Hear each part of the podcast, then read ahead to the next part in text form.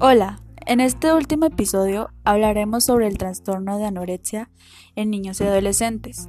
Después continuaremos con un trastorno en adultos que se llama la farmacodependencia. El equipo está conformado por Joana Aime Romero Martínez, Leslie Ortiz Peña, Adriana Guadalupe Rodríguez Arreguín y una servidora, Yaret Charlet Rodríguez González. Espero y disfruten el podcast.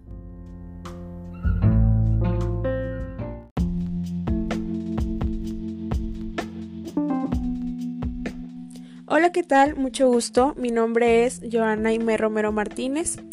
Yo voy a hablarles de la anorexia nerviosa, que viene siendo un trastorno en los niños y en los adolescentes. Eh, a mí me tocó hablar sobre las características, causas, síntomas, tratamiento y consecuencias que una persona con anorexia puede presentar.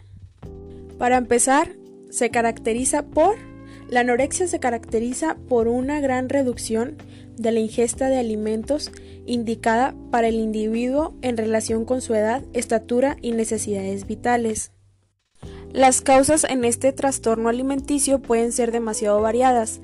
Eh, puede ser que estén muchísimo más preocupados o prestarle más atención al peso y a la figura, tener un trastorno de ansiedad en la niñez, tener una imagen negativa de sí mismos, tener problemas alimentarios durante la lactancia o la primera infancia, tener ciertas ideas culturales o sociales respecto de la salud y la belleza. Los signos característicos de este trastorno viene siendo la pérdida de peso excesivo o no lograr el aumento de peso previsto para el desarrollo, el aspecto demasiado delgado, reencuentro de las células sanguíneas anormales, que viene siendo como la anemia, eh, la fatiga, insomnio, mareos o incluso desmayos, pigmentación azulada en los dedos de las manos. El tratamiento para una persona que tiene este tipo de trastorno alimenticio, que viene siendo la anorexia nerviosa, vendría siendo el tratamiento consiste en una terapia, o sea, una terapia psicológica o un acompañamiento psicológico que la asesore. Puede ser necesario un tratamiento médico para volver al peso normal, o sea, es decir, con suplementos alimenticios o cosas así. La terapia conversacional puede ayudar con el autoestima y los cambios en el comportamiento de esta persona. O sea, puede ayudarla a tener una mejor alimentación, por lo tanto, reducir el riesgo que estas personas este, pueden presentar al tener esta patología. Las consecuencias de esta enfermedad puede ser la anemia, estreñimiento crónico, piel deshidratada, pérdida de cabello, desaparición de la menstruación en las mujeres, arritmias que pueden llevar a un paro cardíaco, opresión arterial baja, que viene siendo hipotensión.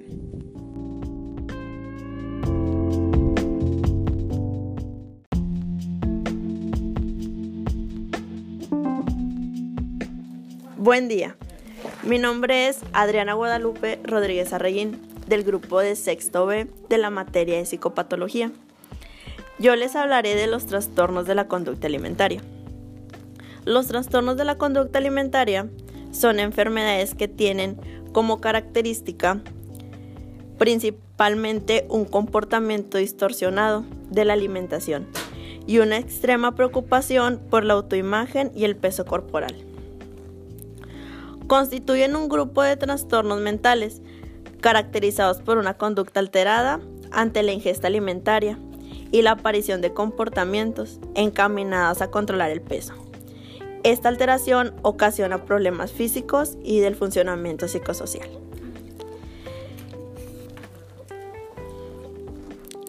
Uno de los trastornos principales es la anorexia nerviosa, que es la pérdida severa del peso o más la negatividad de subir de peso y la imagen corporal distorsionada. Son pacientes que se ven como gordas aunque puedan estar peligrosamente por debajo de su peso. Estos trastornos con mayor frecuencia se presentan en mujeres y afectan al grupo de jóvenes y adolescentes. Mayormente son causadas por estereotipos, como son las modelos en revistas y televisión. Estas personas pueden ser suelen utilizar dietas extremadamente restringidas como son también los enemas evacuantes, pastillas para bajar de peso y en algunas ocasiones provocan el vómito como en el trastorno de la bulimia.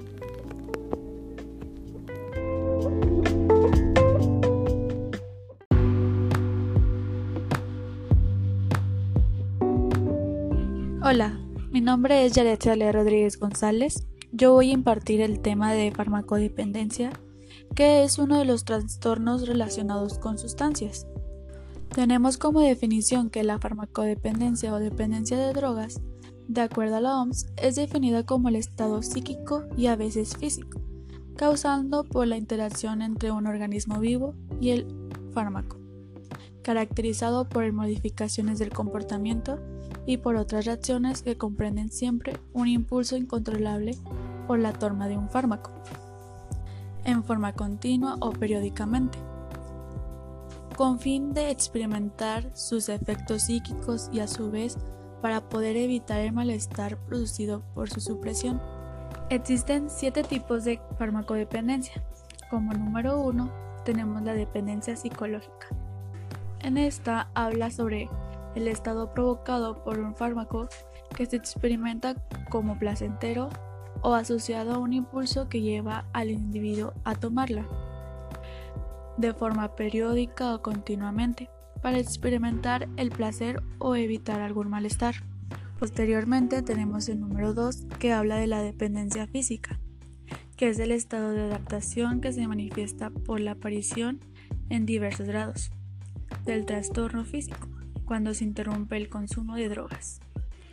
En el número 3 se habla sobre el síndrome de abstinencia, que es el conjunto de síntomas y signos de la naturaleza psíquica y física que emergen después de la interrupción del consumo de drogas y que son característicos para cada tipo de droga.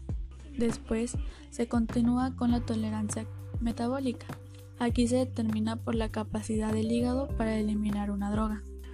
Como número 5 tenemos la neuroadaptación, que es el complejo procesado de adaptación neuronal a la presencia de una droga, es decir, a la sensibilización producida a nivel de la sinapsis, en donde se comprende los mecanismos de neurotransmisión.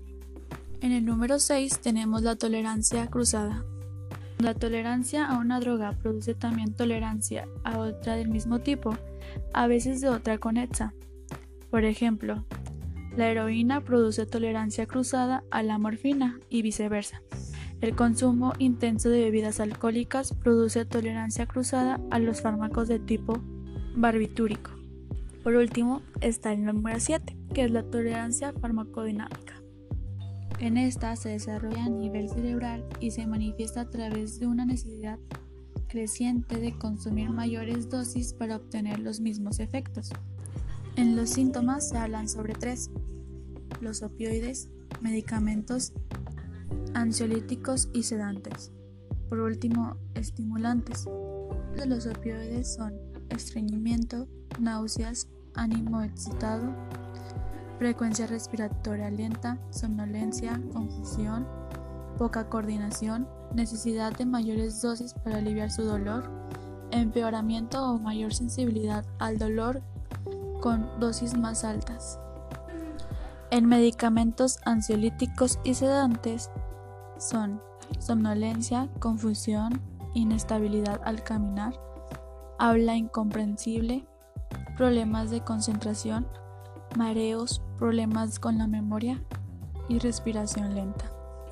Por último, en estimulantes son aumento de sensación de alerta, ánimo excitado, latidos cardíacos irregulares, presión arterial alta, temperatura corporal alta, disminución del apetito, insomnio, agitación, ansiedad y paranoia. Por mi parte sería todo. Muchas gracias por escuchar esta parte del podcast y espero haya sido de su agrado.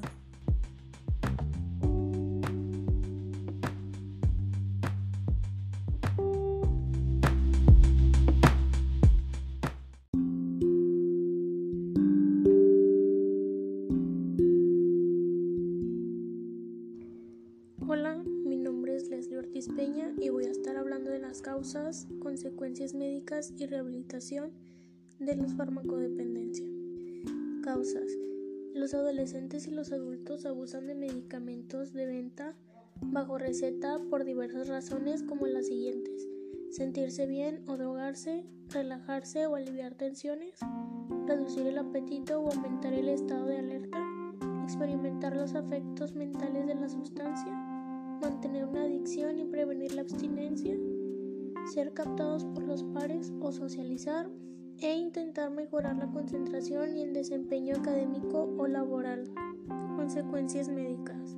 Los opioides pueden provocar presión arterial baja, una frecuencia cardíaca lenta y tienen la capacidad de detener la respiración o de provocar un coma. La sobredosis tiene un riesgo de muerte significativo. Los medicamentos contra la ansiedad y los sedantes pueden provocar problemas de memoria y ralentizar la respiración. La sobredosis puede provocar un coma o la muerte. Dejar de tomar una medicación de manera abrupta puede causar síntomas de abstinencia que incluyen hiperactividad en el sistema nervioso y convulsiones.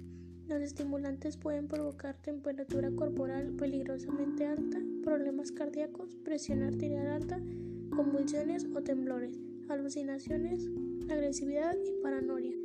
Rehabilitación. El tratamiento de las manifestaciones de la intoxicación aguda o del síndrome de abstinencia no garantiza en absoluto que el paciente se abstenga de volver a consumir la droga, por lo que el tratamiento a largo plazo debe instalarse con los siguientes objetivos.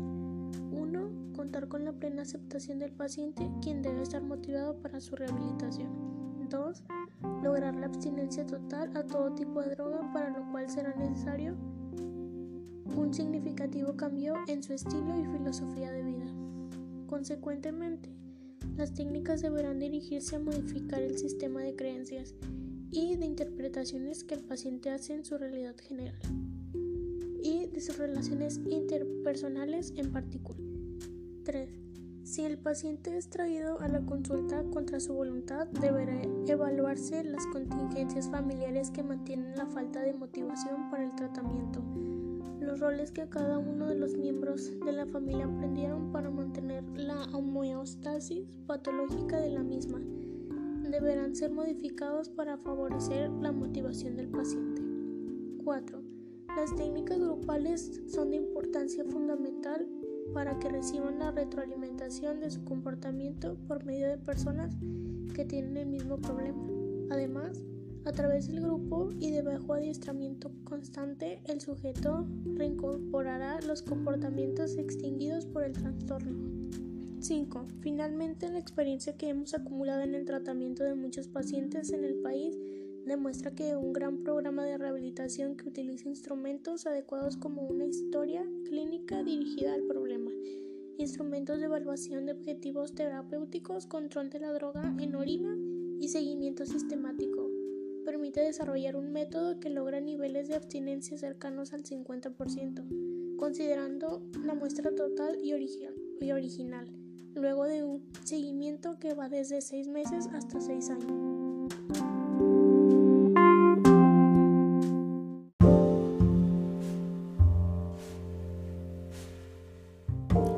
Esto es todo por nuestra parte, espero haya sido de su agrado. Gracias.